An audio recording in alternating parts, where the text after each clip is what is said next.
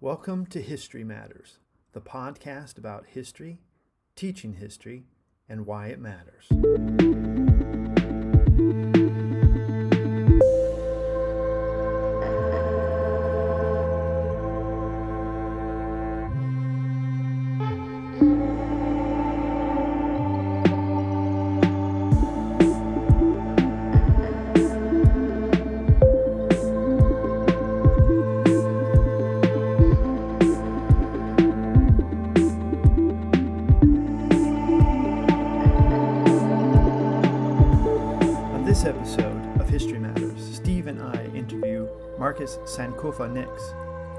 An acclaimed researcher, historian, and educator. He regularly facilitates conversations surrounding the African American historical experience, the topic of race and its present day implications. He is the founder of History Heals Consulting, LLC, a business devoted to using African American history as a vehicle to aid schools, institutions, and businesses in fostering healthy and inclusive environments. Marcus is a proud husband, father, and son who is passionate about his role in uplifting his community and all of humanity. He holds a Master of Arts degree in African American Studies from Morgan State University, and his research primarily focuses on the history of African Americans in the United States. A significant aspect of his research is on the historic plight of African Americans in the field of education throughout Maryland and Howard County. Some of the projects he's been involved with recently include training K through 12 public school educators throughout Maryland and nationwide at the Reginald F. Lewis Museum, the largest African American museum in Maryland. He's provided a virtual web series numerous times in collaboration with Howard County Public Library Systems on topics ranging from the importance of black history, history of black education in Howard County, and the resilience of blacks in Ellicott City.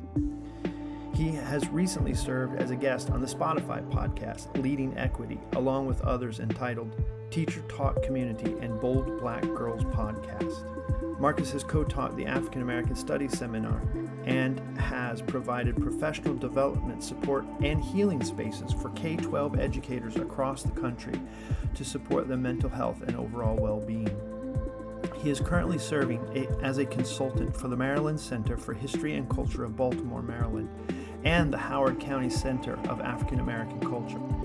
His mission is to empower, educate, and inspire others through the lens of African American culture and history. Steve and I had a conversation with Marcus over Zoom.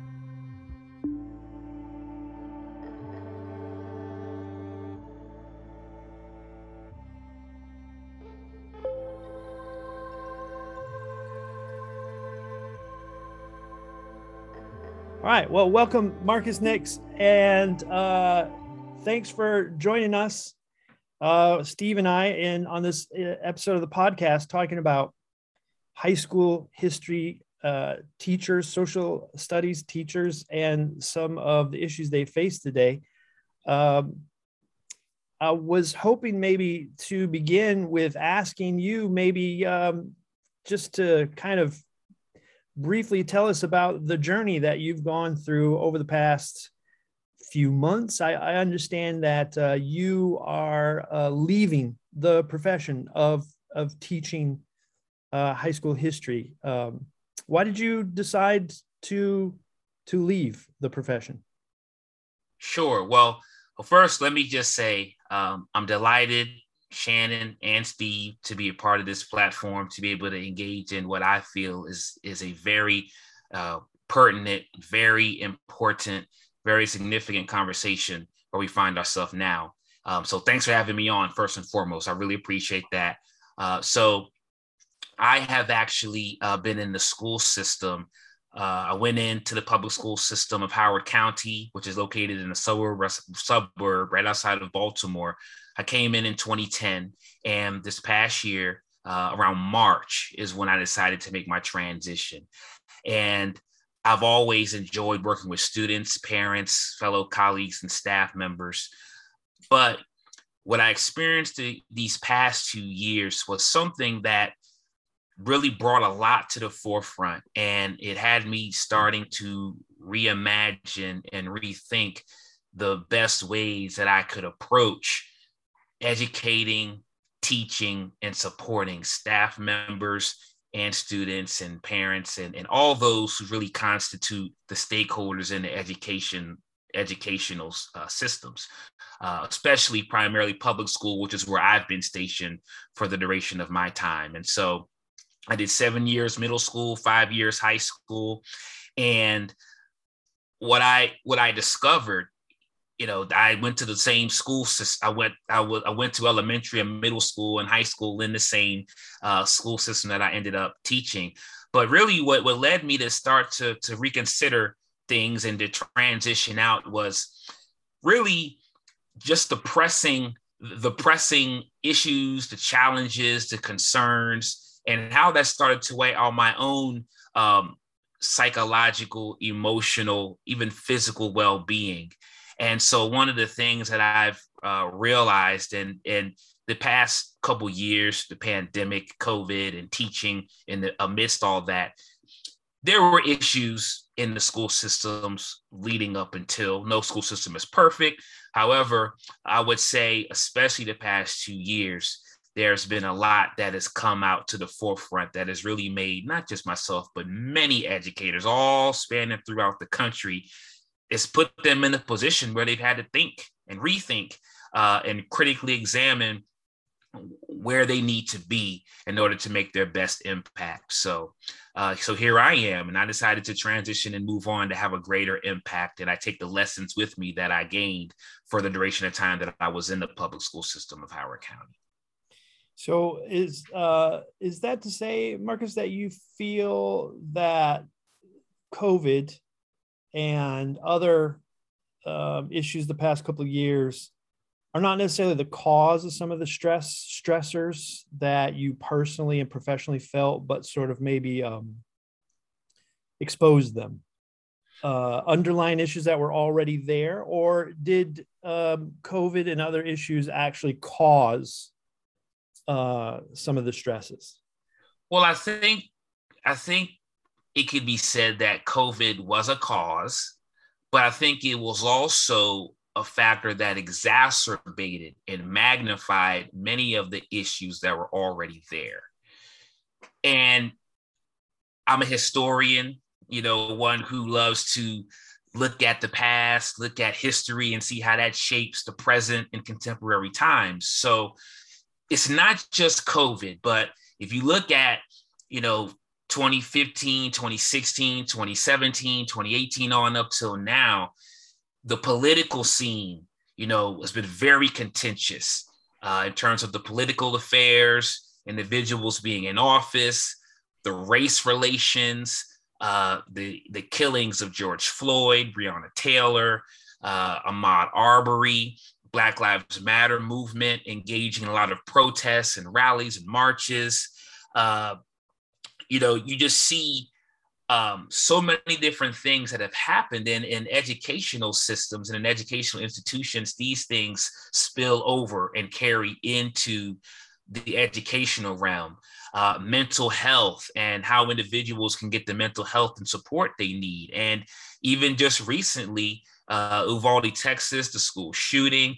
Well, that is just one of many unfortunate examples of, of, of violence directed and aimed at schools. And I believe, and I don't have the data with me, but I believe that this year uh, there were more school shootings this year alone than many previous subsequent years. So when you look at COVID, which is a collective trauma, and having to learn virtually, having to know how, how to figure out on the fly how to navigate being virtual, how to reach students, how to reach parents, how to teach and navigate the new technology, and trying not to get sick, trying to protect your, your students. Uh, you also have a family and people are losing their lives, and your safety and certainty is is it's not what it used to be. Then you have the contentious racial topics and issues that are taking place. And one of the things that I also have been working and supporting educators with, with the work I do as an educational consultant, working with staff, the microaggressions.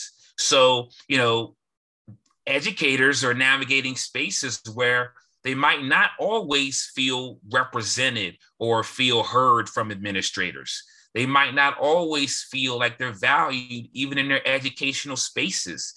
Uh, there's, I've come to realize, Shannon, there's a certain type of mindset and an outlook where we're givers, we're fixers, we're nurturers, we're teachers, we're educators. And so it can be very difficult and very challenging to be able to create some boundaries, you know, and to be able to balance out how much we give as uh, as opposed to how much we also try to recharge and rebuild uh, ourselves. And so these are some of the uh, some of the things that have come about that has really shaken up the educational system, but has also, once again, had a lot of educators and teachers really reflect on is this sustainable and is this a healthy uh, path for me to continue on. And, and I've seen uh, many personal colleagues and friends in the school system, and even those beyond, have to really grapple with hard, challenging decisions um, in order to,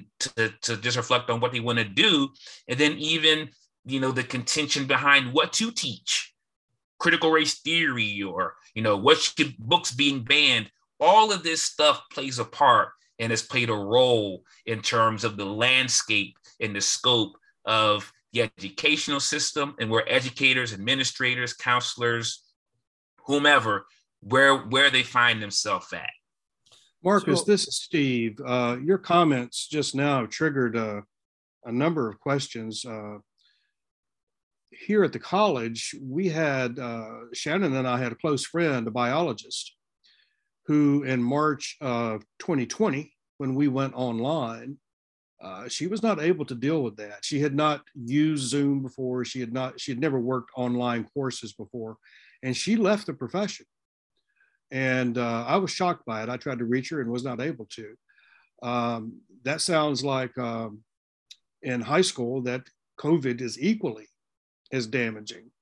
Is that true? Yes, I would say that one of the things that so when when when challenging highly stressful traumatic situations occur we people respond to to things differently. So for one person they could get stressed they can really get uh, strained they could get uh, bogged down. But for another person they may have the ability to be able to navigate through that more effectively or to be able to work through that depending on what psychological, what social, emotional resources they're bringing to the table. I can say, just like you mentioned, there were a number of colleagues. You know, we're having our, our, our Google Meets and our virtual meetings and staff members breaking down in those sessions, or or such and such has been killed and murdered by the police, and they're school the next day, and staff members feeling as though why is this not acknowledged? How can we just ignore this and keep pushing and keep going as if this ever happened? Right. Uh, having to establish healing spaces or affinity groups to actually be able to support educators. So, absolutely, you know, all of this stuff is connected.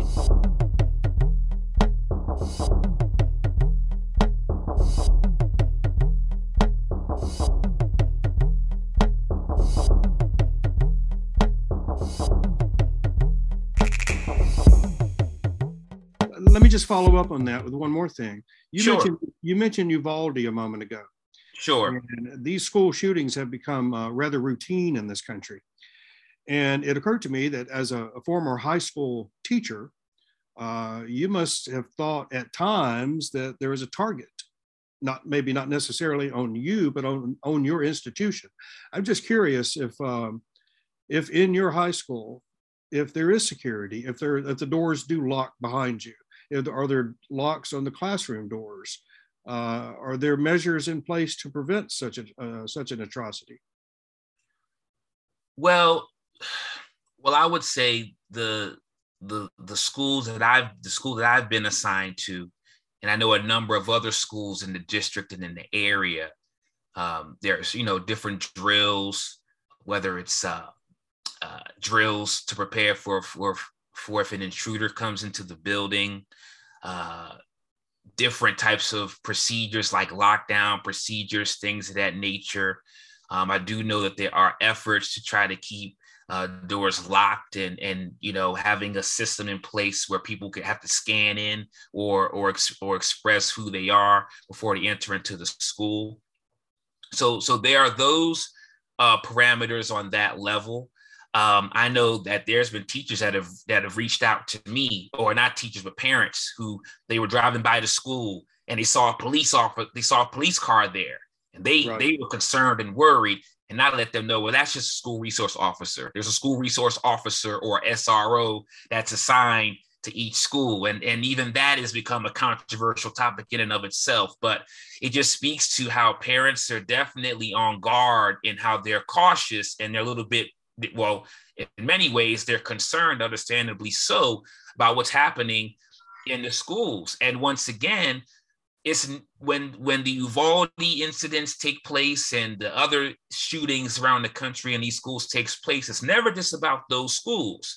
All the other schools and the students and the parents and the educators, they also were wondering, okay, is our school next? Is this to happen to us? You right. know what's going you know what's going to happen with our situation? And so i know there were some colleagues you know who had spouses who were married and even those in their families were concerned about man i know you love what you do but is it safe? You know is how you know what what next? So um there's a whole lot. And when you speak about the violence it's not just the guns and it's not just you know that type of violence but we're talking about racial violence we're talking about mental health that is not being addressed and students, you know, who are shutting down, they're flipping out. Uh, level of fragility uh, is, is at an all-time high. Suicide rates, it's a lot. And I think one of the things that I've seen is the shift and the transition from that virtual period to now being back in person. And so, how can you provide all of these supports to these students, to these educators, to these administrators? And um, that's the question of the day. Mm. Right. Mm. Uh, let me chime in a little bit. Uh, that was really interesting listening to there, Marcus. I, I want to maybe ask a question a little bit more specific to history because we're a history podcast and history sure. is kind of where we're focused on. So, given all of what you said so far, um, and this is a concern that I have, particularly um, with people who let's face it a lot of stress a lot of things that are they're having to face deciding to leave their institutions um, and they're leaving in large numbers i think this year uh, I, I, know uh, a middle school just down the road from us the, the one middle school is is um, going to lose 20 teachers in the middle school wow. and the school that my kids go to they're ex, they're just so happy that they're only going to lose five. Uh, this is at the elementary school. And there's these stories going around that are just incredibly potentially how many, how few teachers we're going to have coming in the fall. So my question is, you know, how is this, how are all these things, how are they impacting the way that we teach history and the way that history is being learned by uh, students? Um, you know, is, is, is this a threat to the way that we traditionally taught in the institutions of high schools in America? Is that is that model being um, challenged now? Is is is there alternative models for us to teach history, or or is this kind of maybe more of a short term, temporary issue? Uh, I'm I'm really curious I'm concerned we don't have a lot of teaching history in America. I, I, think we should have more. We don't have enough, in my opinion, but I feel like we may be on the cusp of having less. How, how is that going to affect uh, teachers and students from the discipline of history? Sure. So outside, so outside of students and, and educators being safe, I think that it's a wonderful opportunity to explore the complexity and the nuance um, of how we got to this point.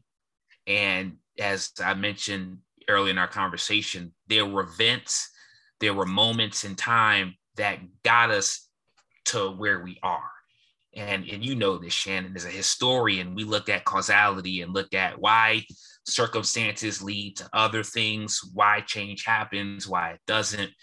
Now i've taught african american studies and worked mostly with the black african american student population in my schools even though i've supported countless of students from all backgrounds and walks of life. So one of the things that i think is important to look at when we speak about the complexity um, and as we historicize what's happening now, from an African American historical perspective, um, there's always been a, a long strain with um, the power struggles over what constitutes legitimate knowledge, what should be taught, what should not be taught, how the past shapes the present, how we grapple with that. Um, and that has always been a central concern in education. And so I've had conversations with students, I've presented all this and have done research. You know, when we talk about the policing of ideas, mm-hmm. the, the policing of the circulation ideas, that is something that is not new and foreign to African Americans in America. You know, when we talk about banned books, when we talk about critical race theory, when we talk about, you know, those those anti-black racist narratives and stereotypes that have been pervasive from higher ed on down to lower levels it's nothing new. I just a couple weeks ago took a trip down to south carolina. South carolina was the first place in the south where there were anti-literacy laws. 1740 Hmm. before the Declaration of Independence is signed, and I know we'll soon be at July 4th and there'll be some celebrating, but before then, there were anti literacy laws against Blacks being able to read and write. Hmm. It was against the law. Mm-hmm. So, so education was criminalized. We talked about school shootings, and it's not to minimize at all what happened in Uvalde and all of these other places where there were shootings. But between 1866 to 1877, there were over 600 black schools in the South that uh, were that uh, were burned down to the ground due to arson. Mm-hmm. So this this is a great way to take what's happening now and historicize it. Look at the past and say well what did those educators under those racially hostile under those racially oppressive circumstances and conditions how did they still maintain relationships with their students? How did they go about trying to still pour into their students? How did they support their own needs and their own wellness and their own mental health? It is actually a good book that speaks to this. It's by uh, Jarvis Givens. It's called Fugitive Pedagogy.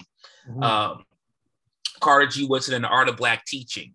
And, and Carter G. Woodson is the father of Black History Month. And it speaks to all of the different ways subversively that educators had could still um, wield their power and how they still could make a difference amidst such an oppressive uh, circumstance. So once again, um, Shannon, I think that um, we can look at the past and see that the book bans and the you know the laws in place to deny certain aspects of literacy it's not new.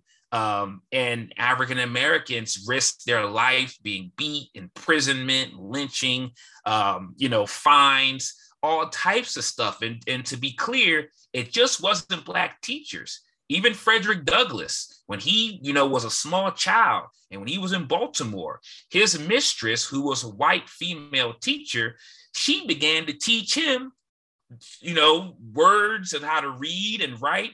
And the slave owner came in and said, no, he cannot be taught how to read or write because it will make him unfit to be a slave. And that is a very relevant question today. Still, many educators are grappling with. Only thing now is, okay, I'm woke. I've been to Barnes and Noble. I've been to Amazon. I've read all the books. I've been in the study groups. I'm trying to now understand my privilege and all this and that. How can I now apply that so it makes a difference and that people think I'm actually authentic about this? So it brings up many questions to still reflect on today.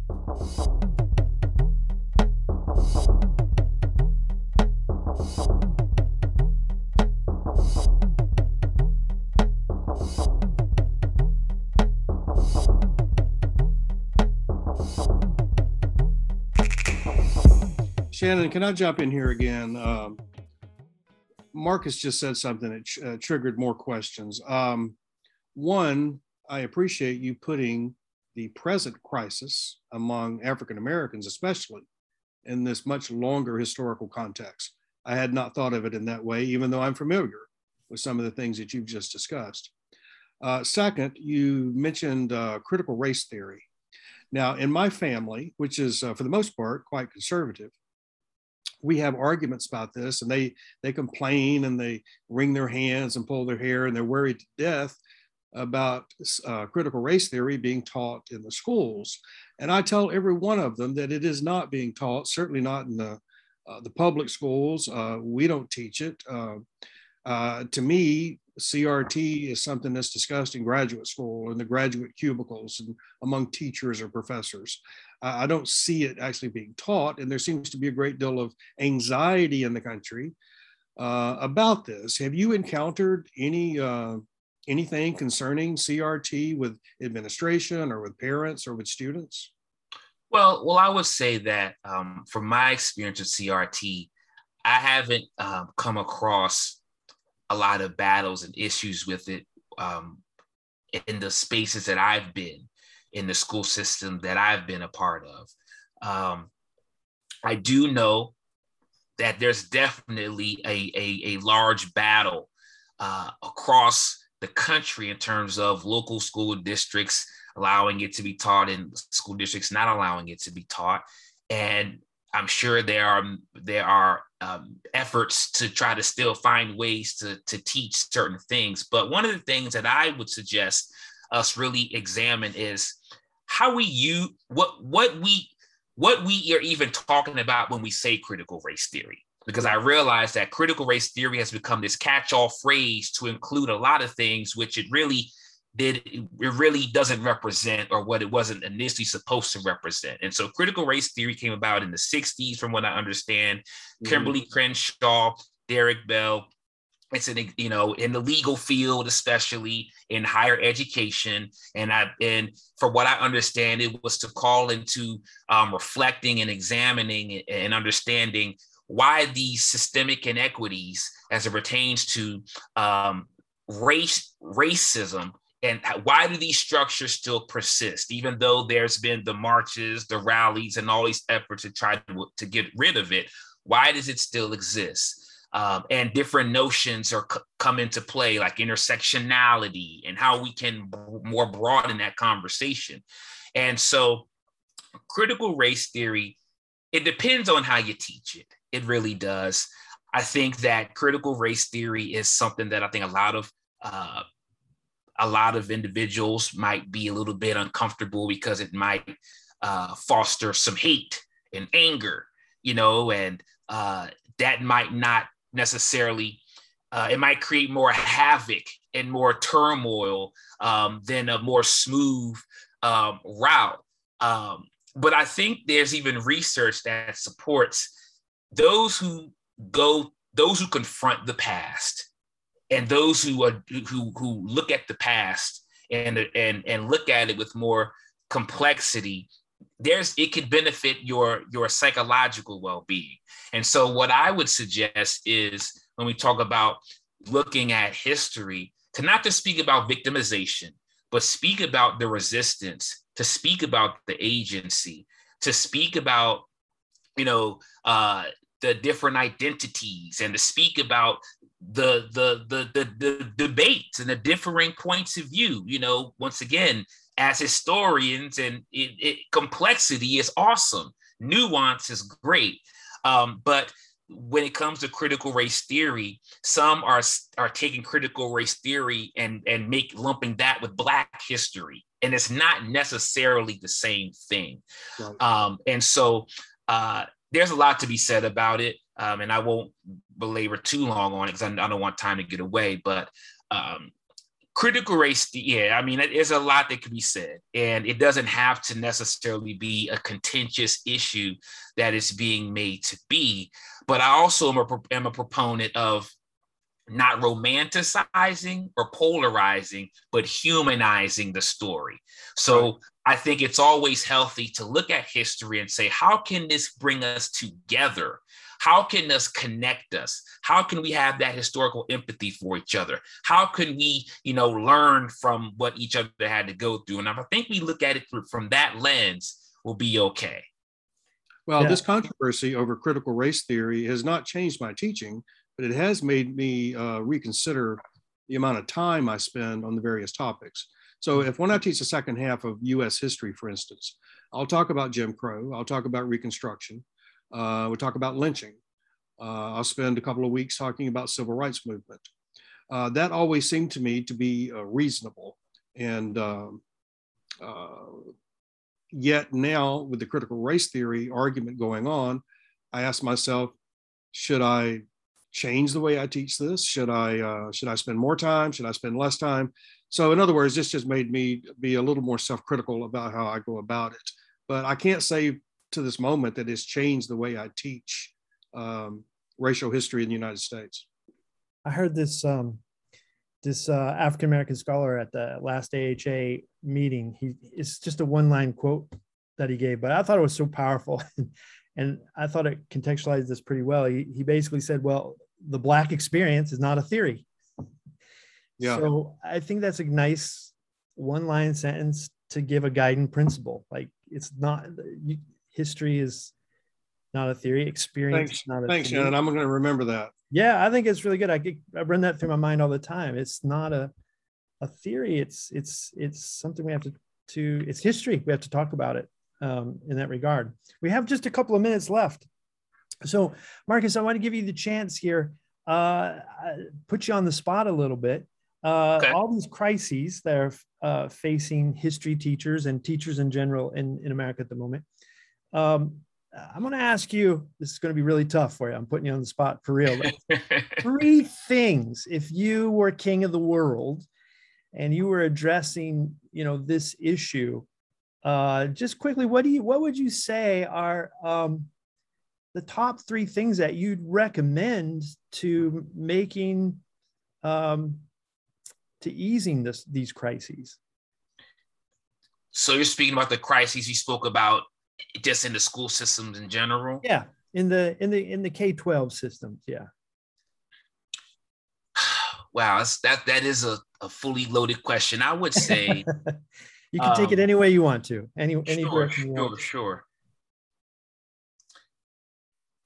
I think that is i think it's what what has to become central is is mental health and the well-being of all parties who are involved that has got to be central. That can't be secondary. Testing can't be valued over it. Uh, scores, graduation rates, even that is there's got to be a shift in terms of well wellness and and and what it is to be able to support those who need the support. Um, I would always I would also say I think teachers and educators also have a, a, job to do as well. So I'm not trying to let them off the hook. Um, I think that it's important for them to take their own well being into their own hands. Meaning, when we talk about all of this stuff, you know, we can't give from an empty cup. We, you know, we can't give if we're depleted, and if we have nothing left. So it's also incumbent upon educators to really stop long enough and to check in with themselves to see is, is what I'm doing sustainable? Is what I'm doing healthy? Is what I'm doing something that, um, you know, is is going to enable me to, to to be the best version of myself? And I think that policy, you know, policy also definitely impacts things um, in terms of uh, being able to adjust the schedule for educators or policy in terms of curriculum and what is taught and how it's taught. Um, so I think those are things that I would say right off top of my head, uh, with that being just a, a, a, a, complicated, um, multifaceted question. Um, that's what I would say. Well, Marcus Nicks, uh, thanks so much for joining us today. And uh, I really enjoyed the conversation. And uh, Thanks a lot. Thanks, Thanks for having me on.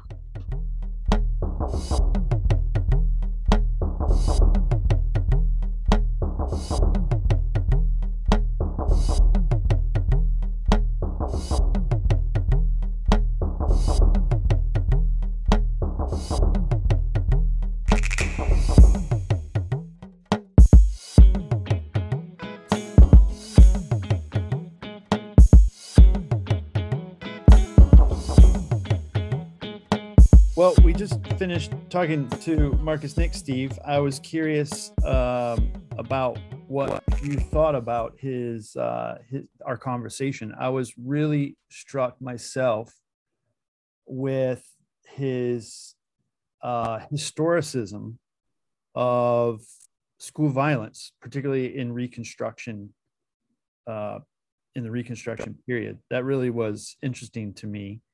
Uh, what what did you think about it? What were your thoughts? Well, I agree that his ability to put uh, this violence in a much broader historical context, especially racial violence, uh, I had not thought about it in those terms before, and um, that's something that's going to require more thought. Um, my initial reaction uh, to Marcus uh, was sadness that such an articulate, capable person is leaving the profession. And I know that he mentioned in general terms the changing political climate in this country, uh, the turmoil in uh, the racial climate in the country, that changes seem to be coming uh, quicker than before. And not all these changes are positive. So I was hoping that uh, maybe in the future, if we get a chance, uh, we could talk to Marcus again to see uh, maybe to question him on the details, specific details, politics and race, uh, controversies like the 1619 project and so on. And, uh, and maybe even get to talk to him about what he's doing now. But again, the, the sort of overriding impression that I have is that the profession is losing a very capable young man who is uh, uh, who has apparently reached the point in his life where he's decided that teaching is uh, is no longer either fulfilling um, or perhaps it's become so troublesome with politics and race that he's going to find another path. Well, it's interesting you say that. You say losing, but uh, of course, we didn't really get a chance to talk about what he's doing now. And, and I agree. I think it'd be awesome if Marcus could come back on and we could talk about um, how he's responding uh, to this. But in a way, because I know he started his own corporation to educate in a to to, te- to talk about history, but in a non, I guess, traditional way. Uh, and I'm wondering if this he's not maybe creating a new kind of model, or if there's another sort of addition here that might be um, we could consider. I would certainly, I would welcome that. Well, I'm very concerned too about uh, what you say because I know my own kids, they love their teachers, and their teachers have gotten them through COVID and a lot of other things. So when we do lose from the institution, it's incredibly troubling. And but on the other hand, too, there might be for for some, there might be openings, shall we say, that I think could be interesting to explore. Right. I mean, even today, this morning, uh, before we began this chat, uh, the Supreme Court ruled uh, on Roe v. Wade. Uh, that's going to send shockwaves across this country. Um, I don't know how, I don't know what the impact will be within higher education, but it's certainly going to have a, a dramatic uh, political impact in the country. And I'm just curious if these type of political and societal shocks are the uh, are the impetus for someone like Marcus to say there has to be another way. There has to be another way to talk about history. There has to be a different forum, perhaps even a different audience. So these are questions I think that we could uh, pursue if we get a chance to speak with Marcus again. I think we should, and uh, let's invite him back and see if we could do a. A part two with Marcus Nicks.